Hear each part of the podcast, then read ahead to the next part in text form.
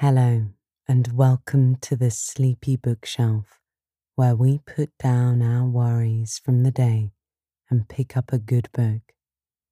In the last episode, we heard the final pages of The Hound of the Baskervilles.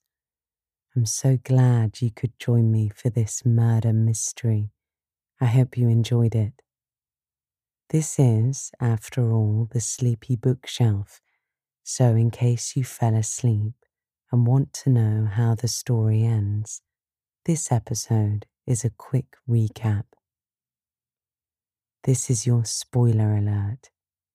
If you haven't finished the story yet and don't want to know how it ends, you can stop this episode now and pick back up where you left off.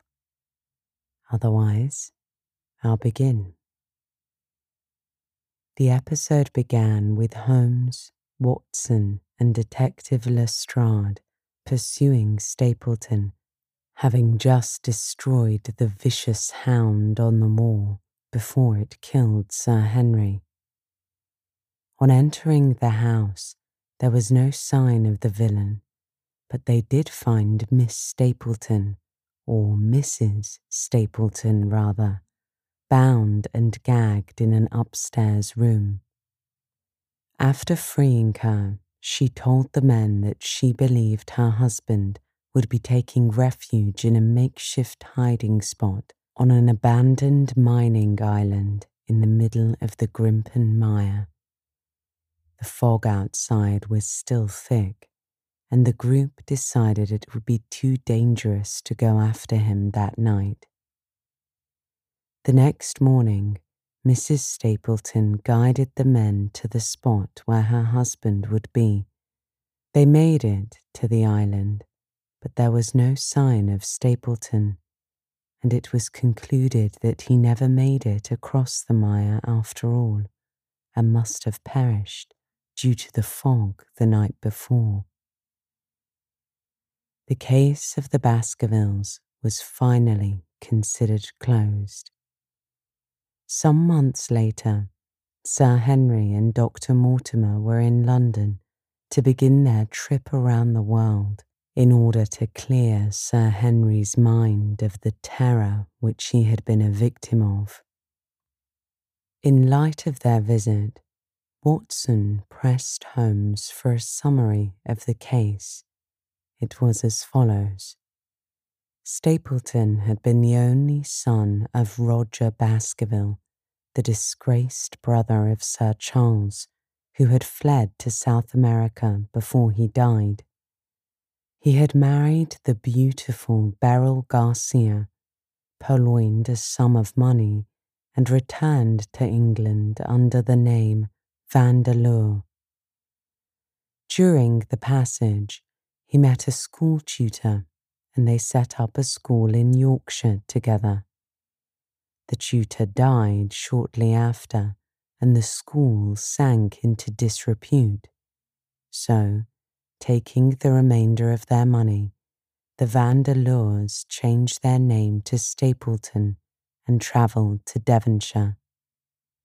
The guise adopted of brother and sister proves Stapleton always had sinister plans and they settled as close to Baskerville Hall as possible and began making acquaintances with the neighbours. He learned of the myth of the hound, found out about Sir Charles's heart problems and his superstitious tendencies, and surmised that a good scare could kill him. His wife, Beryl, refused to assist him in the murder so he convinced Mrs. Laura Lyons he was in love with her, allowing him to manipulate her. He obtained a large dog, used chemical mixtures to make him appear supernatural, and told Mrs. Lyons to ask Sir Charles to meet her that night by his gate in order to lure him out of his house.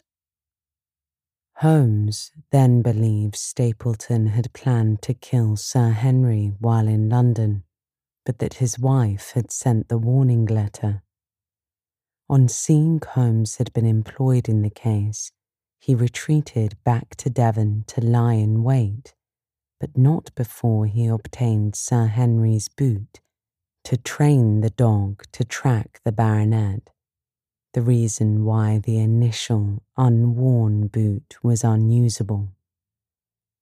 He then used his wife, posing as his sister, to lure Sir Henry into a false sense of friendship until one night he could finally enact the plan in which he was caught. If there is a book you would like to hear on the Sleepy Bookshelf, you can go to www.sleepybookshelf.com and hit survey to submit your ideas and vote on our next story. You can also find a link to do that in the show notes. In the meantime, why not choose another story from our library? Lie back relax, and listen to the sound of my voice, and soon you will be fast asleep.